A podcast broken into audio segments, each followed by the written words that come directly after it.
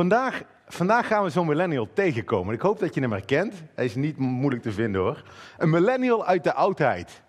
Eentje die al 2.500 jaar geleden gewoond heeft.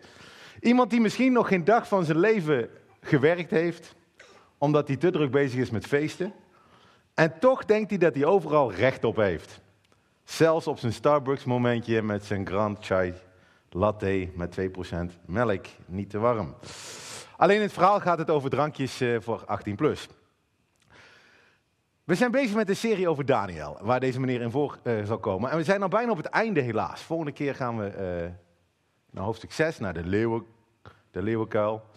Um, Daniel, die was rond 600 jaar voor Christus, dus dat is al, al 2.500 jaar geleden, uit zijn land weggevoerd als, als tiener om te moeten werken in een groot koninkrijk. Het koninkrijk van Babylon, het grootste koninkrijk van de oudheid op dat moment. En we hebben gezien de afgelopen weken hoe Daniel in dat koninkrijk van Babylon toch probeert zijn God te dienen. Omdat hij weet dat hij ook onderdeel is van het koninkrijk van God.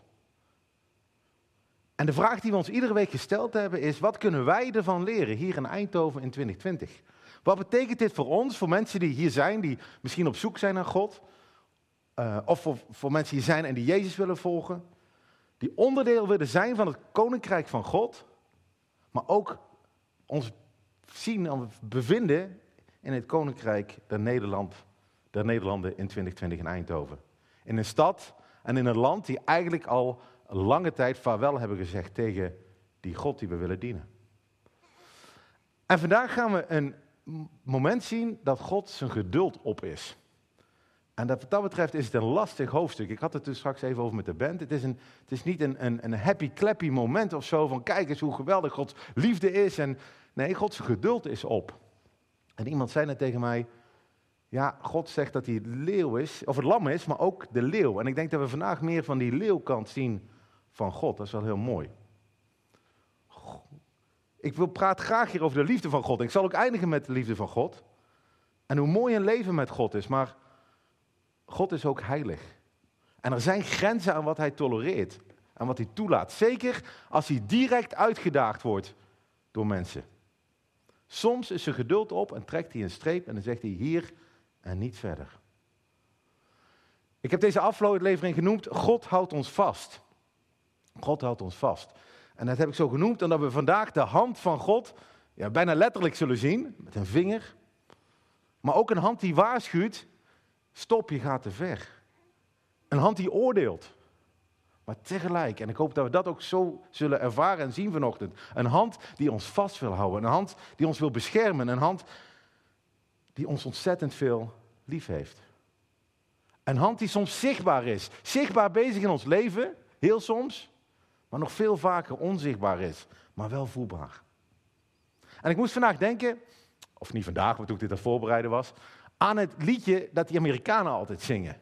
He's got the whole world in his hands. Ken je het?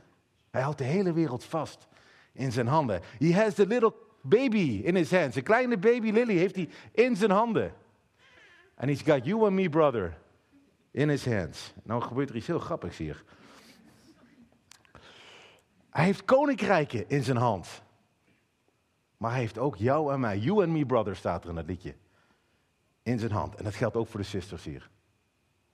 En die boodschap, dat God ons in zijn hand heeft, die is ook zo belangrijk, ook deze week, als we weer geconfronteerd worden met nieuws. Als we de kranten openslaan, iedere dag is er paniek, paniek, paniek. Twee mensen corona, vier mensen, acht, zestien, het verdubbelt iedere dag momenteel. Er zijn er veel meer, denk ik. Maar het is goed om te weten dat God ons vasthoudt. Ook hier in Eindhoven, nog in 2020. Dus laten we snel door de tekst heen gaan. En jullie kennen mij, dus dat wordt niet snel. Maar we gaan wel door de tekst heen.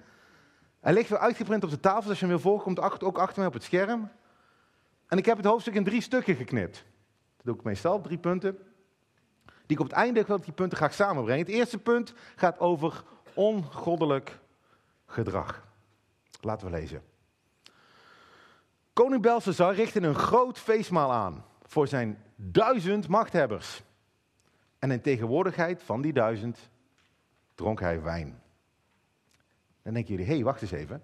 Koning Belshazzar, daar heb ik nog niet van gehoord. Het vorige hoofdstuk ging over koning Nebukadnezar. Die was aan de macht. En er is een heleboel gebeurd in de tussentijd. Er zijn heel veel jaren zijn voorbij gegaan. Koning Nebukadnezar heeft in 560 voor Christus, dat kunnen we allemaal lezen uit alle opgravingen die zijn gedaan, heeft hij zijn koninkrijk overgedragen aan zijn zoon. Zijn uh, schoonbroer die heeft hem uh, vervolgens dat manneke vermoord. Die is op de troon gaan zitten. Die heeft ook niet lang overleefd, want in 556 nam Nabonides het over. Zie wiki, als je het leuk interessant vindt. En misschien, eh, denk ik als ik naar deze tekst lees, is Nabonides ook een kleinzoon geweest of een kind, sorry, een kind van Nebukadnezar ergens. Die had natuurlijk heel veel vrouwen. Dus het is heel lastig om te achterhalen wie nou hoe met wie nou, gerelateerd is. Het is allemaal heel complex. Maar die zal misschien niet zo blij geweest zijn dat zijn half, dat zijn schoonbroer of zijn halfzus of weet ik wat, uh, die, andere familielid vermoord had. Dus die heeft het ook weer vermoord en het is je op de troon gaan zitten. Maar het interessante van deze koning is, en dat lezen we gewoon uh, uit alle dingen die opgegraven zijn in, de, in, in, in Babylon, in Irak dat hij heel veel op reis was. Die was bezig om overal tempels te bouwen. Dus die heeft zijn koninkrijk achtergelaten aan zijn millennial zoon. Een manneke. En we weten allemaal, iedereen die hier films heeft gezien uit de 80 of 90 jaren, misschien worden die ook nog wel gemaakt, is hoe kinderen zich gedragen als hun rijke ouders hun zoon alleen laten in de grote villa. Daar gebeurt hij dus. Dit is, dit is het, wat hier gaat gebeuren. Ze drinken wijn, ze hebben een feestje en onder invloed van de wijn bevalt Belshazzar, dat is dus die zoon van die koning, dat men de gouden en zilveren voorwerpen moest halen die zijn vader of zijn opa Nebukadnezar had weggehaald uit de tempel in Jeruzalem. Waarom? Zodat de koning, de machthebbers, zijn vrouwen en de bijvrouwen eruit zouden drinken. Moet je je voorstellen, Nebukadnezar had hier de tempel van God leeggehaald in Jeruzalem. Had al die spullen afgevoerd, maar die had hij netjes achter slot en grendel bewaard of in een museum of weet ik waar hij ze had neergezet. Maar hij wist dat dit heilige dingen waren, dat hij daar niet zomaar aan mocht komen. Had ze netjes bewaard. Maar dit manneke zit thuis, heeft niks te doen. Die denkt, weet je wat? Er staan 5000 gouden voorwerpen staan hier in de kast. Laat ik die eens gaan gebruiken. Laat ik een feestje gaan houden met die spullen uit de tempel. Met, met duizend mensen. Hè. Dit, is niet, dit is Project X in het kwadraat. Dit is enorm groot. Met vrouwen die erbij zijn. Dat was niet normaal dat vrouwen erbij waren. We zien in andere Bijbelboeken dat de vrouwen meestal weggingen als die mannen begonnen te drinken. Misschien dat de bijvrouwen er wel bij waren, maar de vrouwen waren er meestal niet bij. En gingen ze daar drinken uit goud en zilveren bokalen die ze geroofd hadden uit de tempel. Dit wordt echt een fout feestje. Toen haalde men de gouden voorwerpen die men uit de tempel, het huis van God, in Jeruzalem had weggehaald. En de koning, zijn machthebbers, zijn vrouwen en de bijvrouwen dronken eruit. Ze dronken wijn en wat doen ze nog meer? Ze gaan aanbidden hier. Ze prezen hun goden van goud, van zilver, van koper, van ijzer, van hout en steen.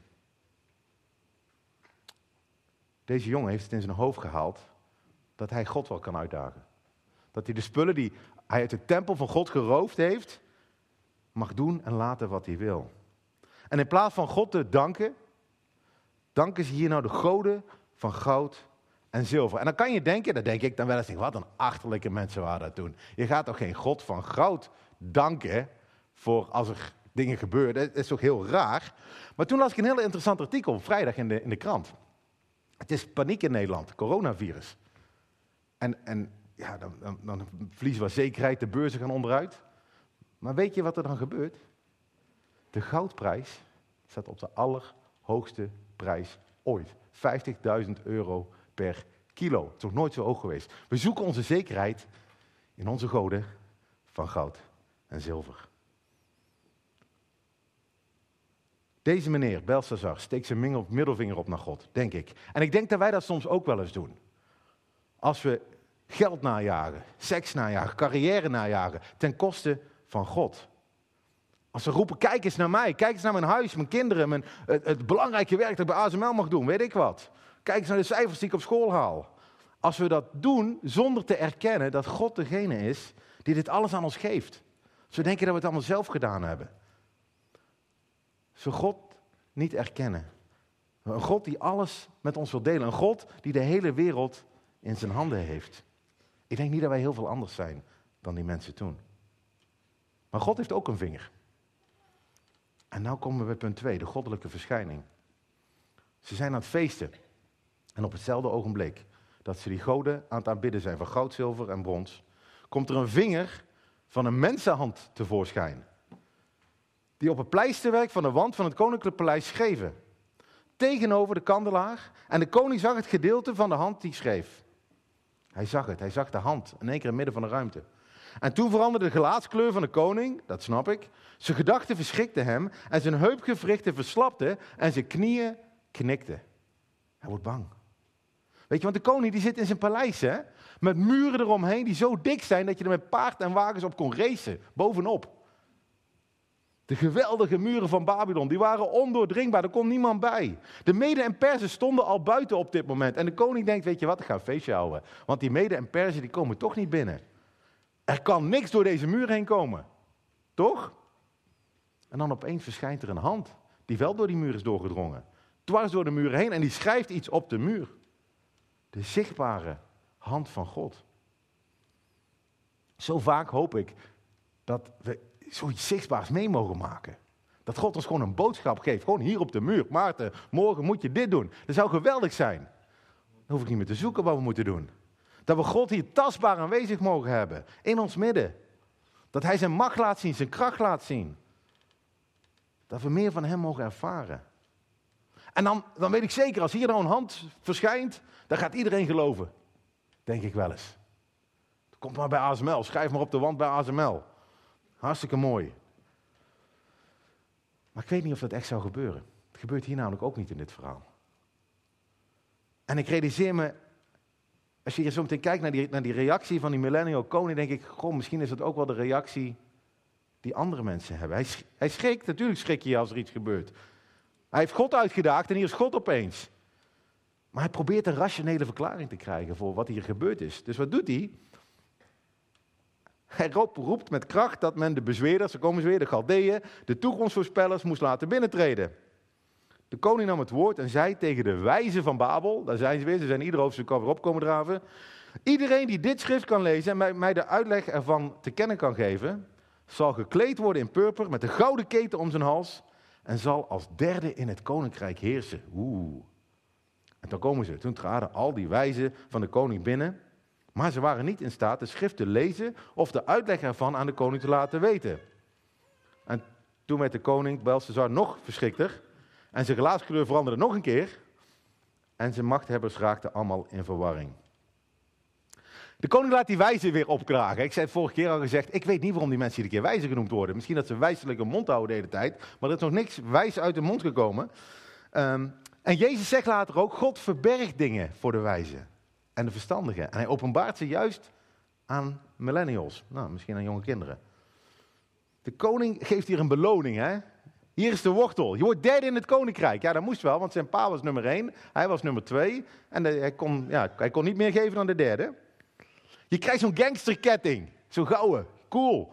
En een of ander fauwpaars eh, shirtje krijg je. Maar ja, blijkbaar is niet genoeg. Niemand heeft het antwoord. Het is stil in de feestzaal. Duizenden mensen, ze waren aan het feesten en opeens is het stil. En dat merken ze buiten de zaal. Dus het volgende gebeurt er. Naar aanleiding van de woorden van de koning en zijn machtshebbers trad de koningin het huis binnen. Waar de maaltijd plaatsvond. De koningin antwoordde en zei, o koning, leef in eeuwigheid. Laat uw gedachten u niet verschrikken en laat uw gelaatskleur niet veranderen. De koningin hier is niet de vrouw van, de koning, van deze meneer, want de vrouw en bijvrouwen waren al binnen. Dit is waarschijnlijk de koningin moeder. Misschien de vrouw van, van Nebukadnezar nog, oma. Net zoals als, uh, als dat Harry een feestje geeft met Meghan of weet ik wie. En dat in één keer Queen Elizabeth binnenkomt lopen. Zoiets zou je dat kunnen bedenken. En ze heeft goed nieuws. En het goede nieuws gaat over een goddelijke man. Mijn derde punt. Ze zegt dit. Er is een man in uw koninkrijk in wie de geest van de heilige goden is. Want in de dagen van uw vader, en dat kan ook opa betekenen, is bij hem licht, verstand en wijsheid gevonden, zoals de wijsheid van goden. Wauw. Wat zou toch geweldig zijn als mijn baas bij ASML binnenkomt in een meeting met zijn baas en zegt: Goh, ik ken iemand en in hem is de wijsheid van goden. Er is iemand in het koninkrijk van ASML die, wat zegt hij hier, licht, verstand en wijsheid heeft. Dat mensen mogen weten waar we lopen, dat we de Heilige Geest in ons hebben. Dat we licht, verstand en wijsheid niet zelf hebben, maar krijgen van God. En uit mogen delen aan de mensen om ons heen. Dat zou geweldig zijn. En de koningin gaat verder. Daarom stelde koning Nebukadnezar, uw vader, hem als hoofd aan van de magiërs, de bezweerders, de Galdeeën en de toekomstvoorspellers. Uw eigen vader, o koning. Want er werd, werden een uitzonderlijke geest, kennis en verstand om dromen uit te leggen, onthullingen van raadsels en ontwaring, ontwarring van knopen in hem gevonden. Namelijk in wie? In Daniel, die de koning de naam Belshazzar had gegeven. Ze kent zelfs nog Daniel zijn eigen naam. Dat vond ik heel bijzonder. Hij is afgevoerd toen hij 14 jaar oud was uit Babylon. Ze hebben geprobeerd zijn Daniel-naam aan de kant te schuiven om hem een nieuwe identiteit te geven. En we zijn inmiddels heel veel jaren verder. Ik zal zo meteen het rekensommetje geven. Heel veel jaren verder. En ze weet nog steeds dat hij Daniel heet. Weet je, onze identiteit wordt niet bepaald door wat andere mensen over ons zeggen. Maar onze identiteit wordt bepaald over wat God over ons zegt. Daniel weet dat heel goed. En dat geeft je vrijheid, waar we net ook over zongen. Het mooie is, uit de geschiedenisboeken kunnen we gewoon precies lezen hoe, wanneer dit gebeurde. En ik weet niet hoe goed jullie zijn in negatief rekenen.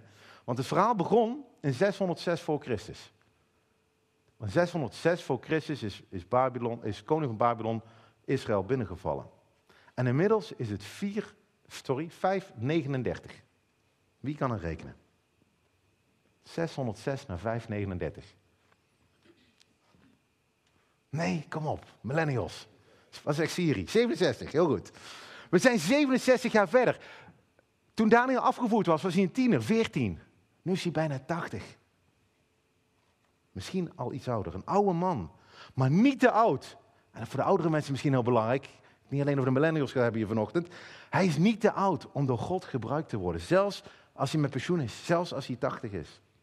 Jaren zijn voorbij gegaan. We hebben geen hoofdstuk 4,5 gehad of 5,5. Of, we weten helemaal niks wat er in de afgelopen jaren gebeurd is. Geen spannende dingen blijkbaar. Het leven ging gewoon door voor Daniel. Hij moest gewoon werken voor de koning. Hij deed zijn dingetje. En opeens is hij weer nodig. En waarom is hij nodig? Omdat mensen weten, omdat hij trouw is gebleven. Mensen weten dat de geest van God in hem woont. Als je die reputatie hebt op het werk, dan weten mensen je te vinden op de momenten dat het telt. Dat het belangrijk is in hun leven. Dus de koningin zegt, laat nu Daniel geroepen worden, zodat hij de uitleg ervan te kennen zal geven. En toen werd Daniel bij de koning gebracht. En de koning nam het woord en zei tegen Daniel, bent u die Daniel? Een van de ballingen uit Juda, die de koning, mijn vader uit Juda, hierheen heeft gebracht? Ben jij een van die mannen die voor mijn pa gewerkt heeft? Hij zegt niks over een ontvoering, over een castratie, over dwangarbeid, een mensenhandel. Dat laat hij even links, maar ben jij die meneer? Ik heb namelijk gehoord dat de geest van de goden in u is en dat u licht, verstand en uitzonderlijke wijsheid gevonden worden. Wel nu, de wijze en de bezweerders die bij mij gebracht om dit schrift te lezen en mij de uitleg ervan te laten weten, ze zijn niet in staat geweest de uitleg van deze woorden te kennen te geven. Ik heb over u gehoord dat u uitleggingen kunt geven en knopen kunt ontwarren. Hij herhaalt precies wat de koningin gezegd heeft. Hè? Nu, als u het schrift kunt lezen en mij de uitleg ervan kan laten weten, zult u gekleed worden. In paars, purper, een gouden ketting om uw hals krijgen en u zult als derde heersen in het koninkrijk. Nou, Daniel is helemaal vereerd, zou je denken. Maar hij zegt, in tegenwoordigheid van de koning, hou uw geschenken voor uzelf en geef uw beloningen maar aan een ander. Hij houdt zijn focus op zijn taak. Hè? En zijn taak is niet in het tijdelijke koninkrijk van Babylon. Zijn taak is in het eeuwige koninkrijk van God. Het koninkrijk van Babylon gaat nog 24 uur duren. Ja, dat is geweldig dat je dan derde bent, maar daar heb je heel weinig aan. Een gangsterketting en foute paarse kleren, die gaan het verschil niet uitmaken in het leven van Daniel. Hij is 80. Er zijn belangrijke dingen, dat weet hij. Er zijn belangrijkere dingen dan geld en macht. En vaak kost het ons 80 jaar om erachter te komen, denk ik wel eens. Misschien begin ik dat nu te realiseren. Daniel weet het in ieder geval. De koning, de millennial, helaas, die weet het nog niet. Maar Daniel is aardig. Toch, ondanks u dat ik uw cadeautjes niet hoef, ik zal nu het schrift voor de koning lezen en de uitleg ervan zal ik hem laten weten. Wat u, ook koning, betreft, De Allerhoogste God heeft uw vader Nebukadnezar het koningschap, grootheid, eer en majesteit gegeven. Dat hebben we de vorige keer gezien. Vanwege de grootheid die hij hem had gegeven, beefden en sidderden alle volken, alle naties, alle talen voor hem. Hij doodde wie hij wilde en liet in leven wie hij wilde. Hij verhoogde wie hij wilde en vernederde wie hij wilde. Maar toen hij zijn hart verhief en zijn geest zich verhardde in hoogmoed, werd hij van zijn koninklijke troon gestoten en heeft men hem zijn eer ontnomen. Dat was hoofdstuk 4, dat was de vorige keer. Hij werd verstoten uit de mensenwereld, zijn hart werd gelijk aan dat van een dier.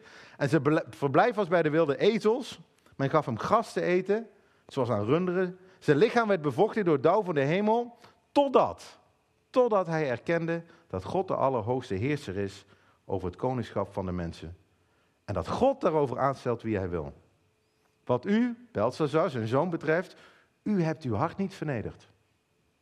Hoewel u dit alles wist. De koning wist het allemaal. Hij kende de verhalen. Misschien was hij zelfs ooggetuige van wat er gebeurd was daar met zijn opa. Maar hij heeft zich niet vernederd. Hij heeft niet erkend, zoals zijn opa dat wel had gedaan, dat God de wereld in zijn hand heeft. Hij heeft niet erkend dat God ook het koninkrijk van Babylon in zijn hand heeft. Dan moet je je voorstellen dat je Daniel bent en dat je zo'n boodschap aan een koning moet vertellen. Een koning die volgens mij met jou kan doen wat hij wil.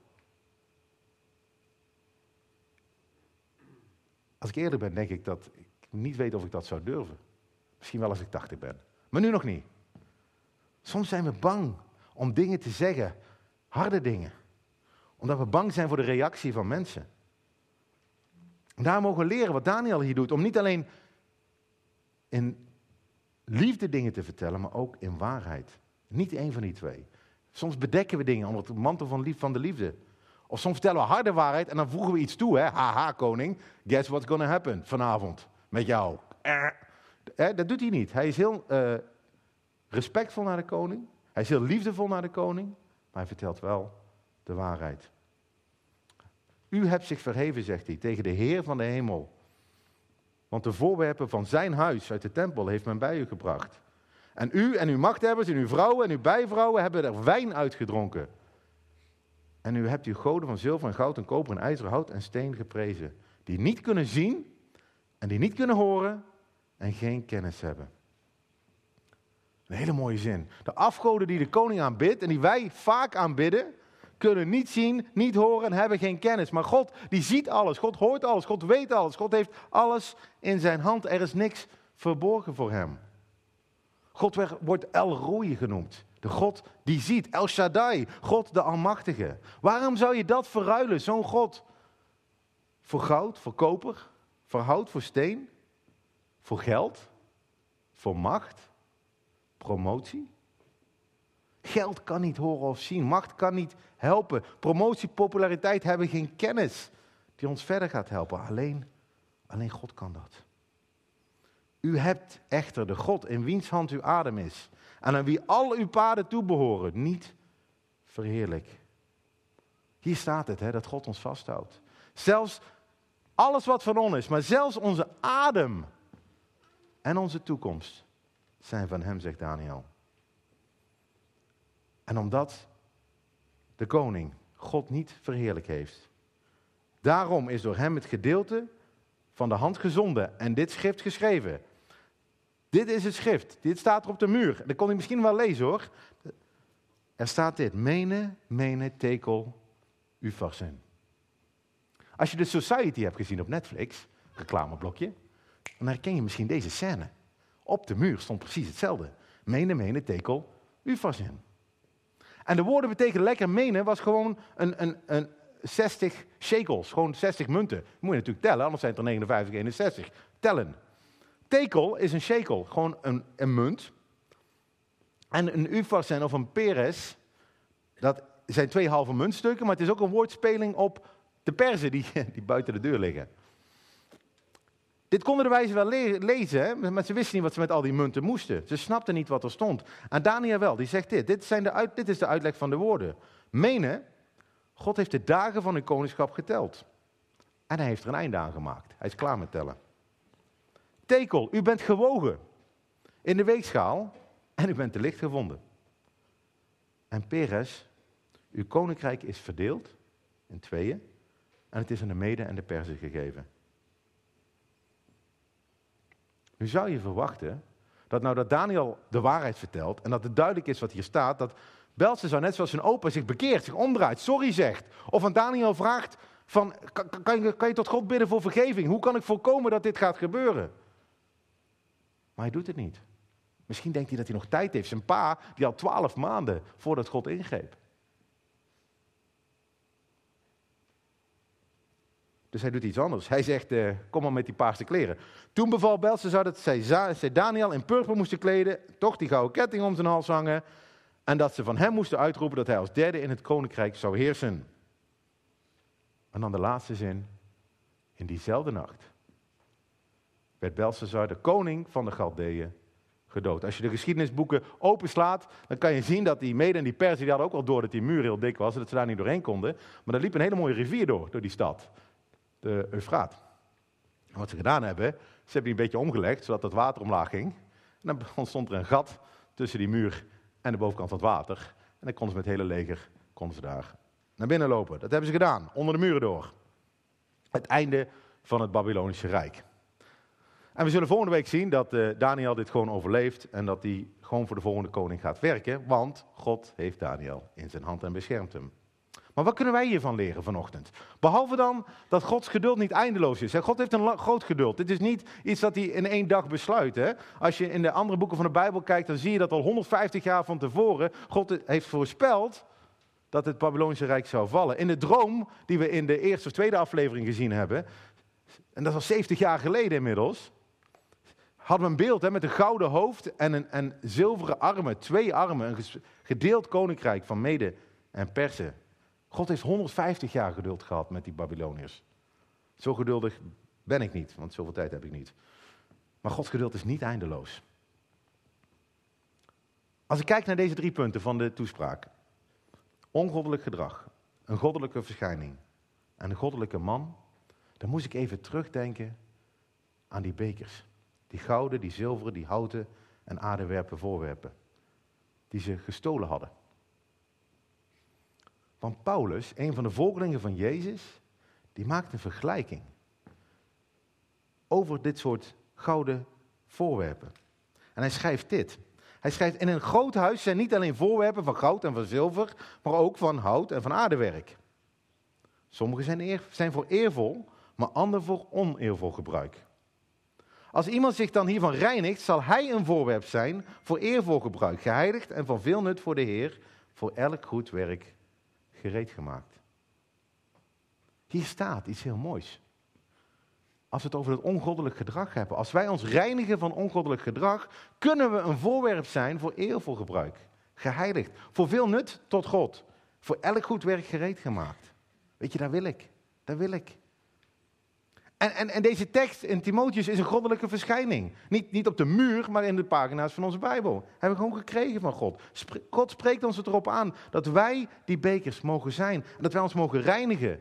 Zodat we voor elk goed werk zijn gereed gemaakt. Als zo'n beker ons lichaam zou zijn, zoals hier staat. Dat God ons zo gemaakt heeft. En als we eerlijk naar ons eigen leven kijken, dan komen we toch wel tot de conclusie dat er veel momenten zijn dat wij voorwerpen zijn, wel misschien van goud, maar die op oneervolle manier gebruikt worden. Door wat we eten, drinken, relaties, door God niet te eren, door wat er omgaat in onze gedachten, door boosheid, door wrok, misschien als we niet willen vergeven. Dus hoe kunnen we dan ons lichaam dat we oneervol gebruiken. Reinigen, zodat we een voorwerp mogen zijn voor eervol gebruik. Van veel nut voor God.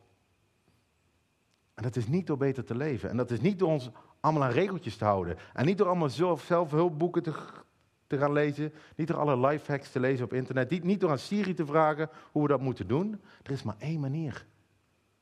Door het kruis. Door in het licht te wandelen met elkaar. En met het derde punt, met die goddelijke man. Johannes, een vriend van Jezus, schreef het zo. Hij zei, als we in het licht wandelen, zoals Jezus in het licht is, hebben we gemeenschap met elkaar. En het bloed van Jezus Christus, zijn zoon, reinigt ons dan van alle zonde. Als we zeggen dat we geen zonde hebben, misleiden we onszelf en is de waarheid niet in ons. Maar als we onze zonde beleiden, hij is trouw en rechtvaardig om onze zonde te vergeven en ons te reinigen van alle ongerechtigheid. De weg naar God en de weg waar koning Belshazzar niet voor koos, maar die wel open ligt voor ons allemaal vandaag, is deze. Beleid je zonde. Beleid alle keren dat we ongoddelijk gedrag vertoonden. En dat kan aan God en dat kan aan elkaar. En dan komt deze geweldige belofte eraan. Dat God, die de hele wereld in zijn hand heeft, en jou en mij, brother, sister, in zijn hand heeft, dat die God getrouw en rechtvaardig is en ons zal reinigen van alle ongerechtigheid.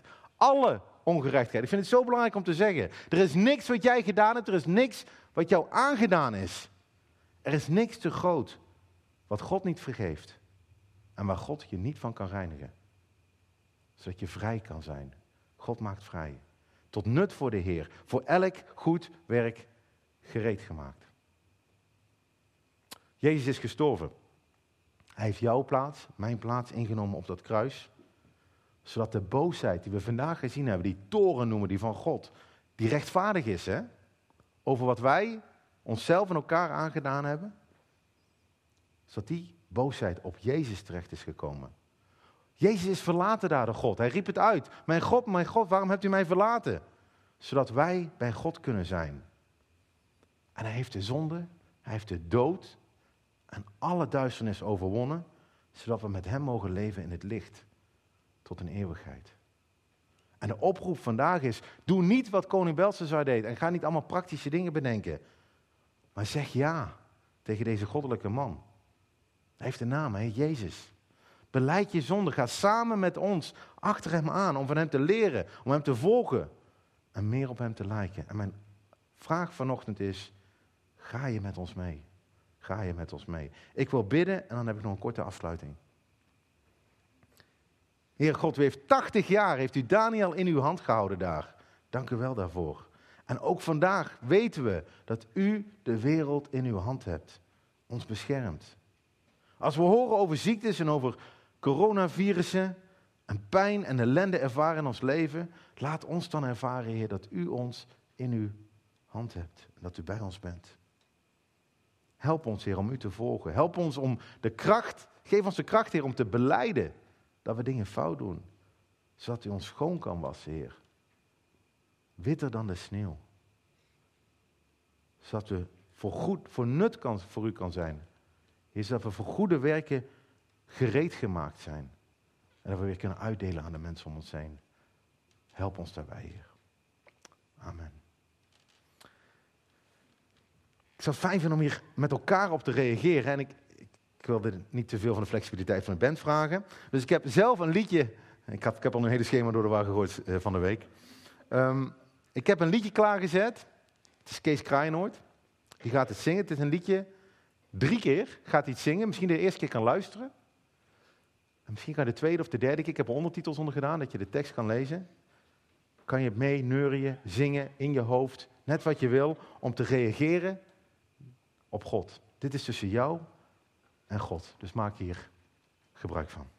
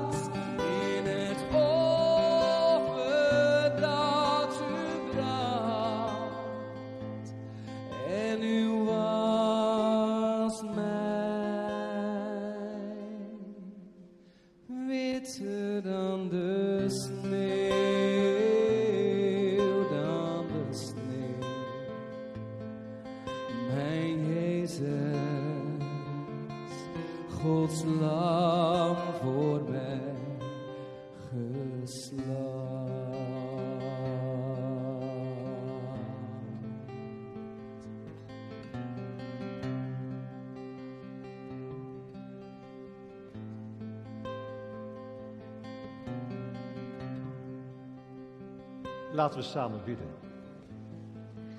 Heere God, uw naam is Jezus. En wij prijzen uw grote naam dat u onze zonden wil vergeven. Onze naam verraadt ons. Wij hebben uw naam bezoedeld. We gebruiken uw naam soms te weinig. De zonde aan het kruis benoemd, gaven weer wie wij zijn. Samen buigen we ons hoofd. En wij beleiden uw grote naam. Jezus, redder, verlosser, vergever. O God, vandaag prijzen wij uw heerlijke naam.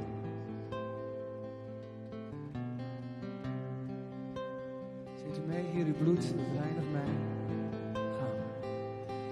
we. Heer,